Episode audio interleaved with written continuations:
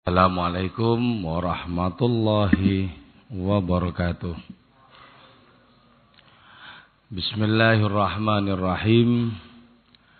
Hamdan wa thana'an laka ya Allah, salatan wa salaman laka ya Habibullah wa ala alika wa ashabika ya khair halkillah. Amma ba'du. Minta tolong kawan-kawan coba dicek secara online tuh ada suaraku enggak?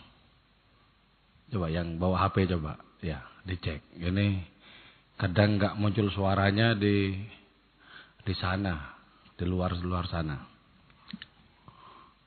Oke, gimana? Ada nggak? Ada. Bukan suara dari sini tapi dari HPmu. Ada. Oke.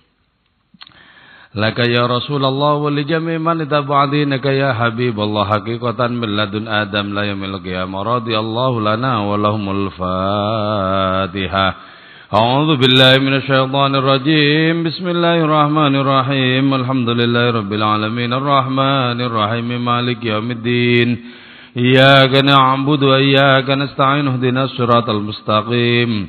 صراط الذين أنعمت عليهم والمغضوب عليهم ولا الضالين. آمين. لتقربنا إلى الله تعالى لمحبتنا إلى رسول الله صلى الله عليه وسلم لسلامتنا في الدين والدنيا والآخرة لقضاء ديوننا لقضاء حاجاتنا من هوائج الدنيا والآخرة تيسير أرزاقنا حلالا طيبا مباركا كثيرا وسعا لصحة جسادنا قلوبنا لشفاء أمراضنا ظاهرا باطنا لدفع البلايا والمحن والفتن والأمراض الأسقام لمنافعنا لمصالحنا لأهل بيتنا أولادنا ذريتنا وجوارنا أصدقائنا وجميع المسلمين والمسلمات والمؤمنين المؤمنات الأحياء منهم الأموات. ولعز الإسلام والمسلمين بجودك يا الله بشفاعة نبيك يا الله ببركة أوليائك يا الله بأسرار الفاتحة.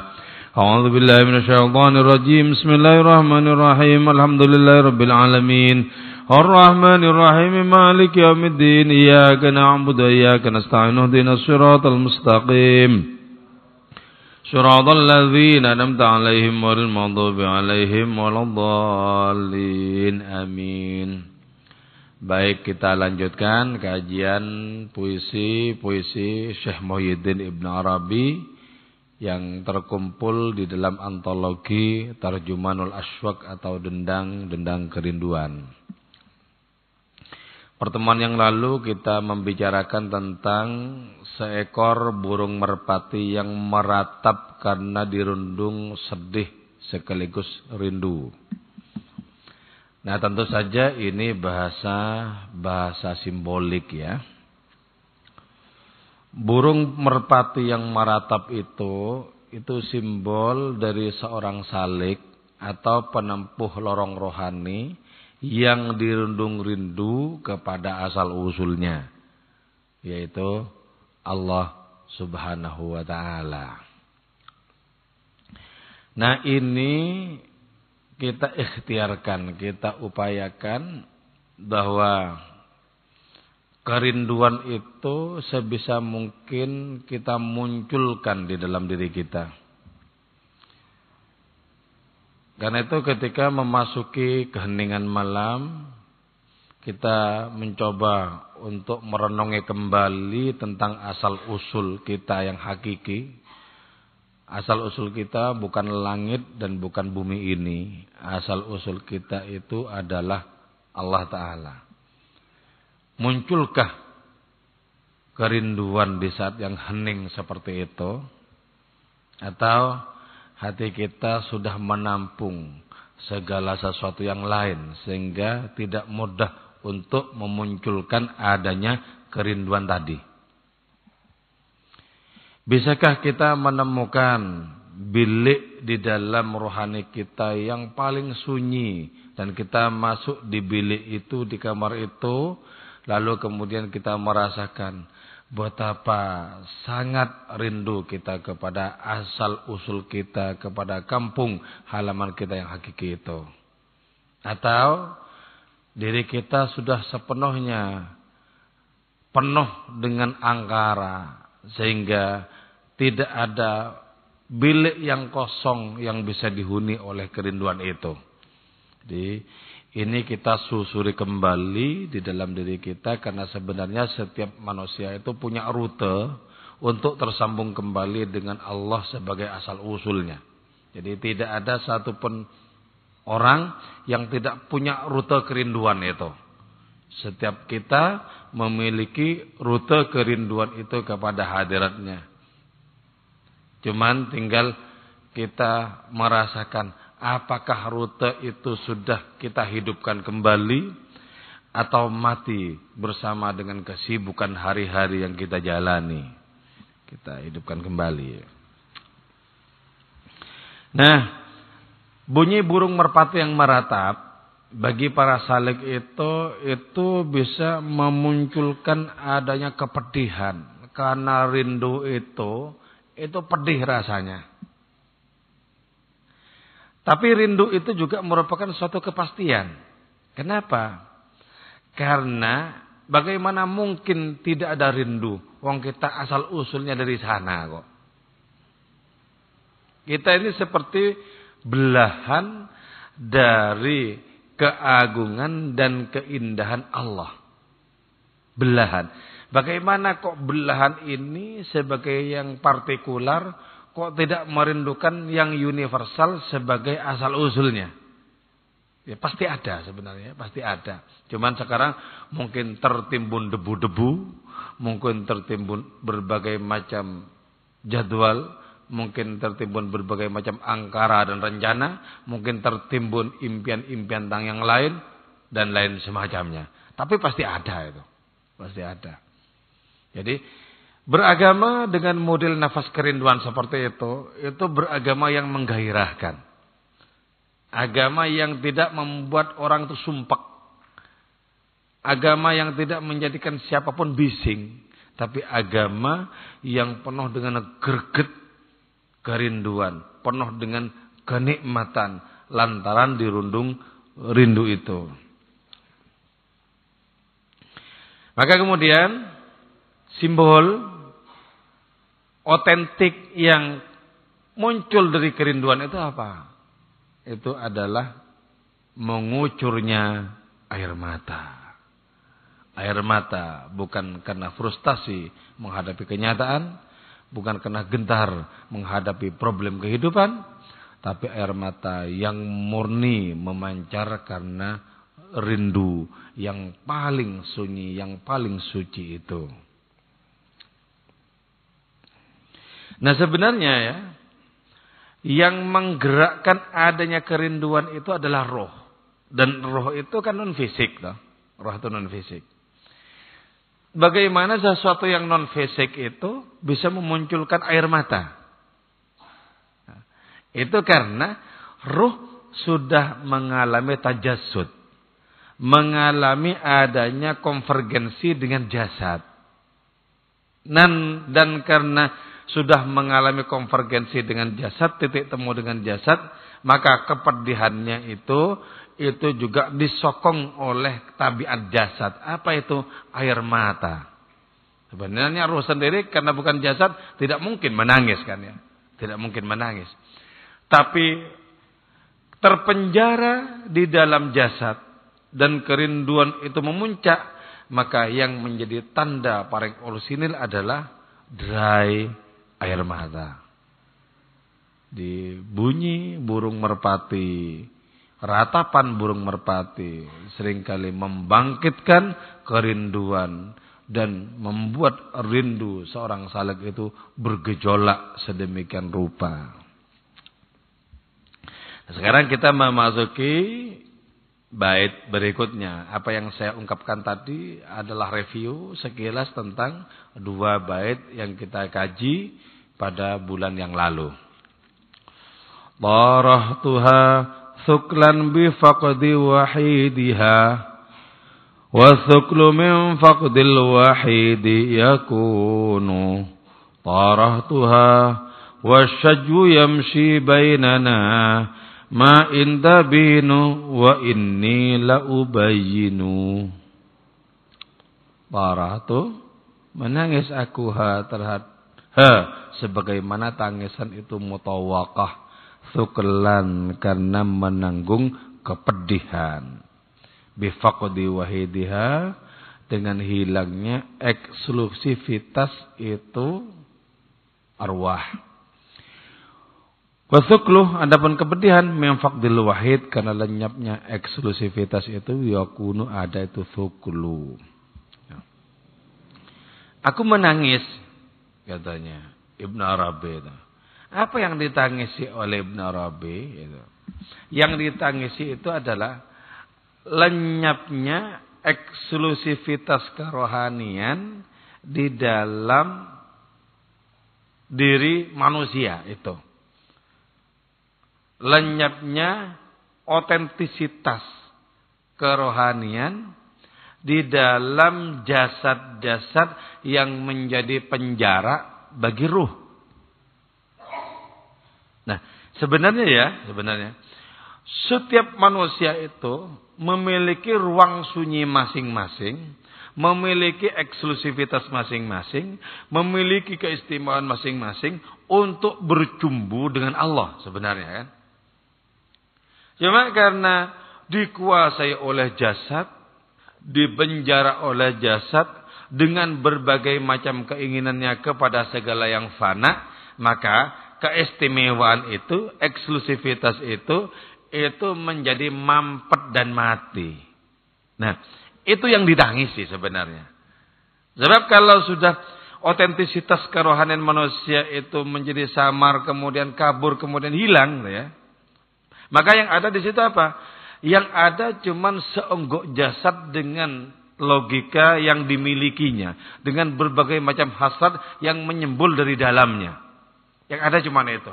Nah, kalau cuman itu yang ada, Betapa itu mengundang tangis kepedihan lantaran lenyapnya otentisitas kerohanian manusia itu.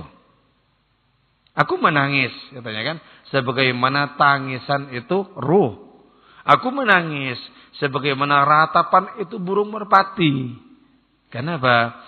Karena hal yang paling orsinil yang menjadi jendela untuk bisa bercumbu dengan Tuhan itu sudah lenyap tertimbun oleh angkara, tertimbun oleh berbagai macam hasrat kepada yang selain Allah Subhanahu wa taala. Lenyap. Itu ditangisi.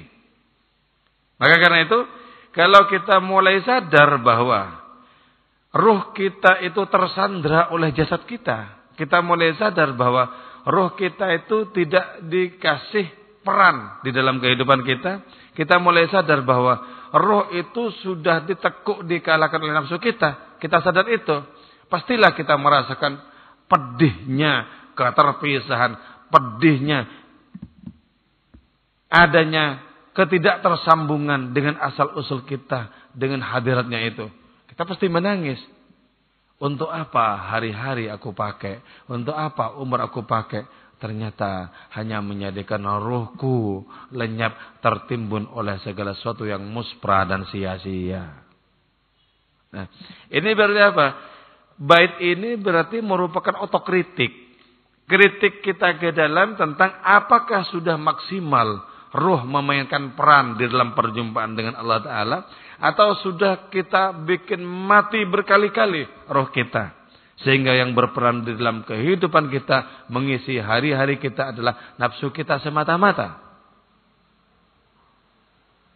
Padahal ketika roh itu memandu perjalanan umat manusia, yang ada di situ adalah apa?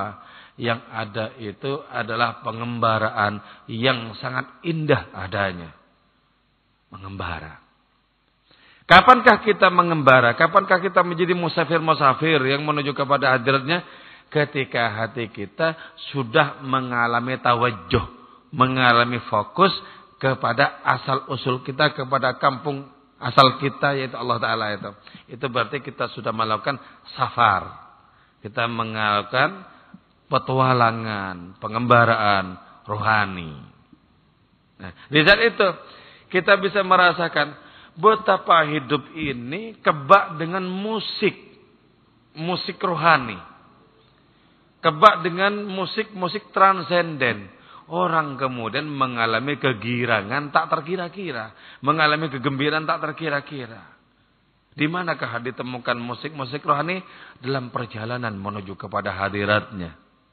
Di manakah ditemukan kebun-kebun bunga keindahan di pinggir jalan yang menuju kepada hadiratnya dan menuju kepada hadiratnya adalah tawajuh kita fokus kita dalam hidup ini kepada dia sebagai asal usul kita melebihi fokus kita kepada apa pun yang lain jua. Tarah tuha thuklan. Aku menangis, aku meratap sebagaimana merpati karena merasakan kepedihan. Bifaqdi wahidya karena lenyapnya eksklusivitas arwah itu. Maka tugas kita adalah melakukan pembebasan. Bebaskan tahanan-tahanan jasad. Bebaskan ruh yang selama ini tersandra. Bebaskan. Dan ruh itu dari kesunyian batin kita berteriak sebenarnya. Afidni, afidni. Tebuslah aku, bebaskan aku. Aku terpenjara. Setiap roh orang-orang yang dikuasai oleh nafsunya sebenarnya berteriak. Tebus aku, bebaskan aku. Aku tersandra. Jadi kalau hidup kita ini diisi dengan berbagai hasrat kepada yang lain, berarti ruh kita tersandra. Tapi ketika di malam yang hening masih kita rasakan kerinduan kepada asal-usul kita. Bukan langit ini, bukan bumi ini. Karena kita sebenarnya adalah merupakan Tuhan bagi langit dan bumi ini. Ketika Allah Ta'ala menyatakan bahwa Allah menundukkan langit dan bumi untuk manusia. Kitalah sebenarnya Tuhan bagi langit dan bumi. Nah, ketika kita sadar tentang posisi kita secara rohani seperti itu, maka tertimbunnya roh kita, terkalahkannya roh kita adalah kepedihan luar biasa. Jadi kita bangkitkan kembali, bangkitkan kembali. Jadi terlalu lama terpenjara, roh menjadi lemah. Dan ketika lemah, maka yang dibutuhkan adalah kita terlibat dalam pembebasan roh yang terpenjara itu. Wasuklu kepedihan karena kehilangan ya. Sebenarnya kata-kata asuklu itu adalah kepedihan karena ditinggal orang-orang tercinta dengan datangnya kematian sebenarnya. Jadi pedih karena kehilangan. Itu betul-betul melengking-lengking sebenarnya betul-betul menyayat nyayat hati. Tapi belum tentu kita memiliki telinga rohani untuk bisa mendengarkannya. Sebenarnya kepedihan itu itu betul-betul berteriak, tolong, tolong. Tuanku tersandra, tuanku terpenjara, ruh tersandra, ruh terpenjara, tolong. Teriakan-teriakan itu tidak akan pernah didengar kecuali oleh telinga yang betul-betul fokus mendengarkan kebenaran-kebenaran hadiratnya. Telinga yang tidak terpakai untuk betul-betul menyerap keindahan dan kebenaran hadiratnya adalah telinga yang tidak mungkin bisa mendengarkan jeritan-jeritan ruh di kedalaman batin manusia.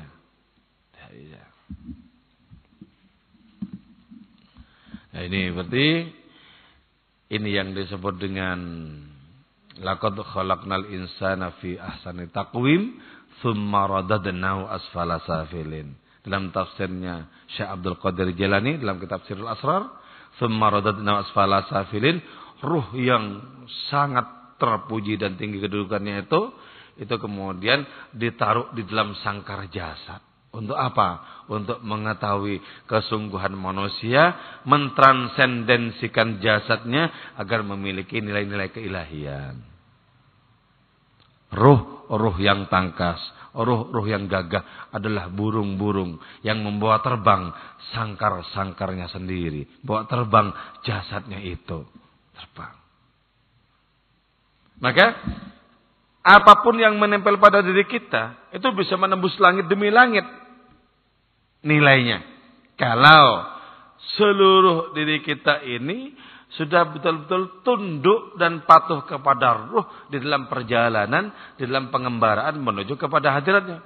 Diangkat semuanya.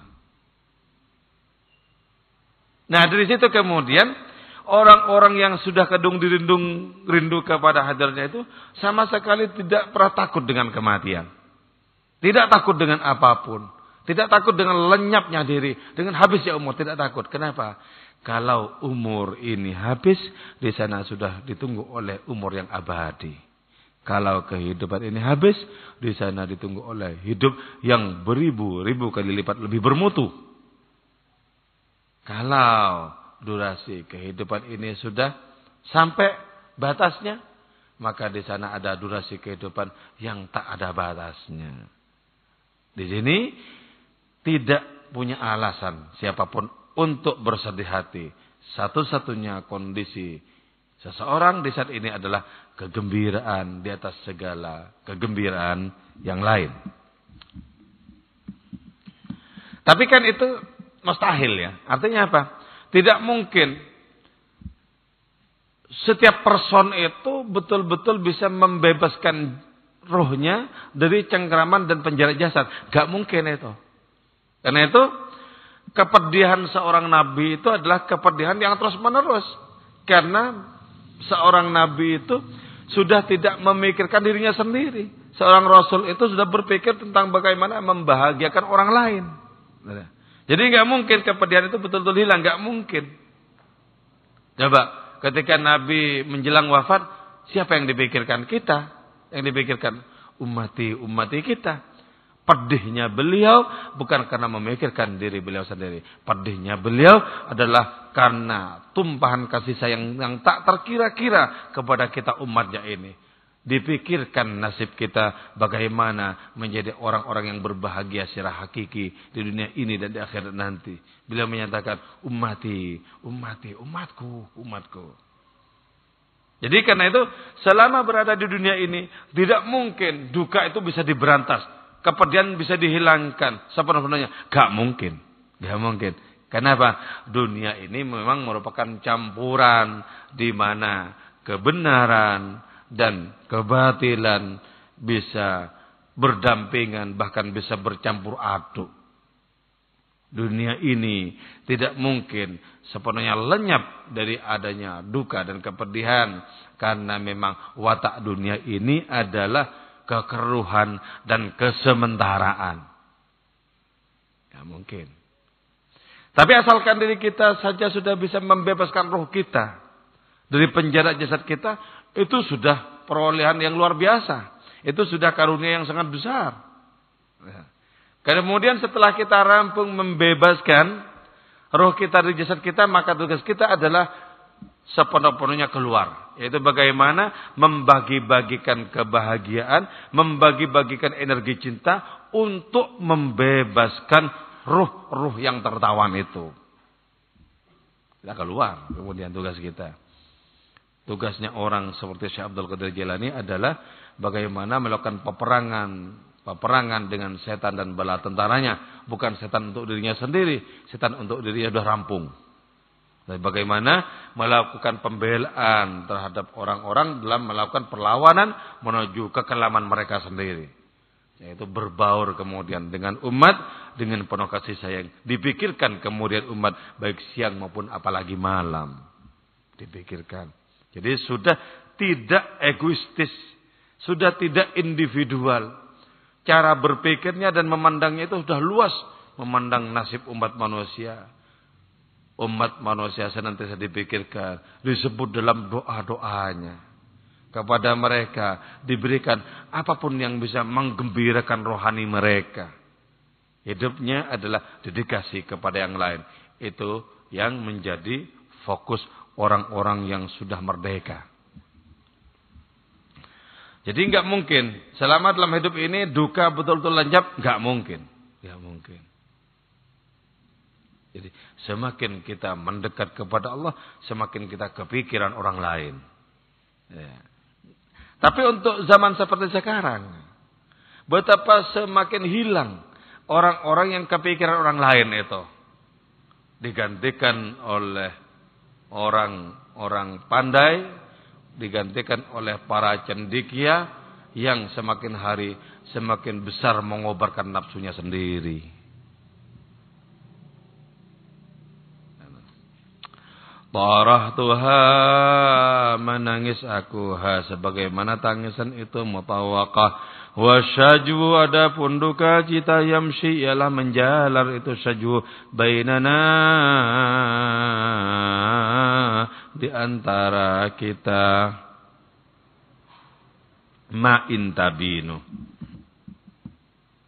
Ma intabinu. Suatu intabinu jika nyata itu mutawakah. Wa inni adapun aku la ubayyinu ila menjelaskan. Nah, sebenarnya ya, sebenarnya pada segala komponen pada segala sesuatu, jangankan kepada pada diri manusia, pada segala sesuatu itu ada eksklusivitas ya. Ada keunikan dari masing-masing partikel itu ada. Nah, cuma mereka itu adalah realitas yang tak terjelaskan. Jadi kita manusia itu memiliki keunikan tidak sendiri. Apa pun di luar alam manusia itu memiliki keunikannya tersendiri sehingga kemudian ada pembeda antara A dan B, antara B dan C dan seterusnya. Ada pembeda. Punya keunikan masing-masing yang sebenarnya tersambung langsung dengan Allah Subhanahu wa taala yang maha unik punya. Cuma dalam rangka membantu membebaskan roh-roh itu kemudian Ibn Arabi menjelaskan kenapa? Karena alam di luar manusia itu itu adalah realitas makrifat yang tak terjelaskan. Makanya ada ungkapan misalnya jalan kepada Allah sebanyak makhluknya. Benar. Adanya binatang-binatang, adanya tumbuhan, semuanya itu memiliki jenis jenis jalan mereka sendiri menuju kepada asal usulnya. Cuma mereka itu tak terjelaskan. Realitas rohani yang tak terjelaskan. Nah, ketika Ibn Arabi menjelaskan bahwa pada segala sesuatu ada ayat yang menunjukkan bahwa Allah Ta'ala itu tunggal, itu dalam rangka Ibn Arabi itu memberikan, mendedikasikan kasih sayang kepada umat manusia agar bisa membebaskan roh-roh mereka yang selama ini tersandra. Jelaskan. Ketika orang sampai kepada pembebasan roh itu, ya, orang ini akan menemukan ternyata betul jalan kepada Allah itu sebanyak makhluknya. Semut memiliki cara tersendiri jalannya kepada Allah yang tidak sama dengan jalannya gajah. Kata Maulana Rumi di dalam salah satu baitnya, walaupun besar, gajah tidak pernah tahu Tuhannya semut. Artinya apa? Semut itu memiliki eksklusivitas, memiliki otentisitas rohani tersendiri dalam keterkaitannya dengan Allah Ta'ala sebagai asal usulnya. Kalau makhluk di luar manusia memiliki otentisitas rohani seperti itu, apalagi kita manusia sebagai tuan bagi alam raya. Nah, itu berarti apa? Ketika ini dijelaskan, agar kita para pembaca itu melakukan pembebasan sebelum datangnya ajal. Bebaskan roh kita dari penjara jasad sebelum ajal datang. Kita bebaskan. Dengan apa? Berikan makanan kepada ruh berupa kebaikan-kebaikan sehingga semakin hari semakin energik, makin hari makin kuat dan ketika kuat itulah saatnya dia membuktikan bahwa ia memiliki bilik yang sunyi, yang spesifik untuk dipakai bermesraan berhadap-hadapan dengan Allah Subhanahu wa taala. Nah, kalau selama ini tertimbun ya, kalau selama ini tertimbun rohani seperti ini, maka kita telusuri kembali. Ada kekuatan dalam diri kita untuk menelusuri kembali lorong-lorong rohani yang tertimbun itu. Ada kekuatan. Kalau di dalam kitab Tabakat misalnya dijelaskan ada seorang sufi yang bermimpi ketemu dua jalan. Yang satu jalan ini masih semak belukar, nyaris tak pernah dilewati oleh makhluk. Yang karena manusia, harimau saja nggak lewat. Yang sebelahnya lagi itu jalan yang sudah menunjukkan dilewati oleh ribuan jutaan miliar makhluk. Si Sufi ini tanya kepada malaikat dalam mimpinya itu. Ini jalannya apa kok masih semak-semak ini? Jalannya apa kok seperti tak pernah dilewati? Oh, itu jalan rohani, peminatnya memang jarang. Terus yang satunya yang menunjukkan bahwa sudah dilewati oleh ribuan jutaan miliar orang itu jalannya hasad-hasad dari jasad manusia, jalannya nafsu, itu peminatnya memang banyak. Ya. Artinya gini, jalan rohani itu memang sesuatu yang tidak menggairahkan, terutama ketika kita merasakannya dengan lidah nafsu, nggak menggairahkan. Tapi sekali kita mencicipi ada hasad dan kerinduan dalam diri kita kepada Allah Ta'ala yang semak-semak itu jauh lebih indah ketimbang yang mulus. Yang semak-semak itu lebih indah. Orang ketika sudah menyelami, menelusuri lorong rohani yang penuh dengan semak-semak itu, nanti semak-semak itu berubah menjadi taman bunga. Sebagaimana Nabi Ibrahim dilemparkan ke dalam api oleh Raja Nimrod. Ya dan api itu berkobar-kobar. Kata orang, Nabi Ibrahim ada dalam bahaya. Kata Nabi Ibrahim, inilah taman bunga yang paling menawan sepanjang hidupku. Jadi, jadi kalau kita merasakan bahwa dunia rohani itu pahit, tidak enak, terobos saja. Sebab jalan rohani itu seperti buah badam. Buah badam itu kulitnya sangat keras. Tapi dalamnya itu, itu kenikmatan luar biasa. Jadi karena itu perangi kemalasan-kemalasan kita. Singkirkan nafsu di jalan rohani kita. Walaupun pada awalnya kita kalah, ambruk, kalah dan ambruk. Sampai akhirnya kita merasa tidak memiliki pengharapan. Terus lawan. Karena tidak ada jalan lain yang mesti kita tempuh selain jalan rohani itu. Seorang sufi berdoa kepada Allah Ta'ala. Ya Allah, kalau jalanmu engkau tutup sehingga aku tidak bisa menuju kepadamu. Tak mungkin aku tempuh jalan yang lain. Sebab tidak ada jalan apa pun kepadamu selain, jalanmu. Makanya dikisahkan bahwa di Mekah itu ada orang sampai 40 tahun. Tawaf di Ka'bah itu menyatakan labbaik Allahumma labbaik ya Tuhan ya Tuhan aku datang mengenai panggilanmu labbaik Allahumma labbaik dijawab langsung dari langit keagungan Allah Ta'ala. Tidak adalah baik bagimu. Tapi laki-laki ini, orang ini terus saja. Karena yakin tidak akan pernah ada jalan selain jalan hadiratnya. Terus saja. Dia mengatakan, Ya Allah, kalau aku kemudian menarik diri dari jalanmu. Lantas jalan siapa lagi yang bisa aku tempuh. Yang bisa aku telusuri. Yang bisa aku ketuk. Jalan siapa lagi? Pintu siapa lagi? 40 tahun ketika mengucap baik disambut oleh jawaban tidak adalah baik bagimu. Disambut.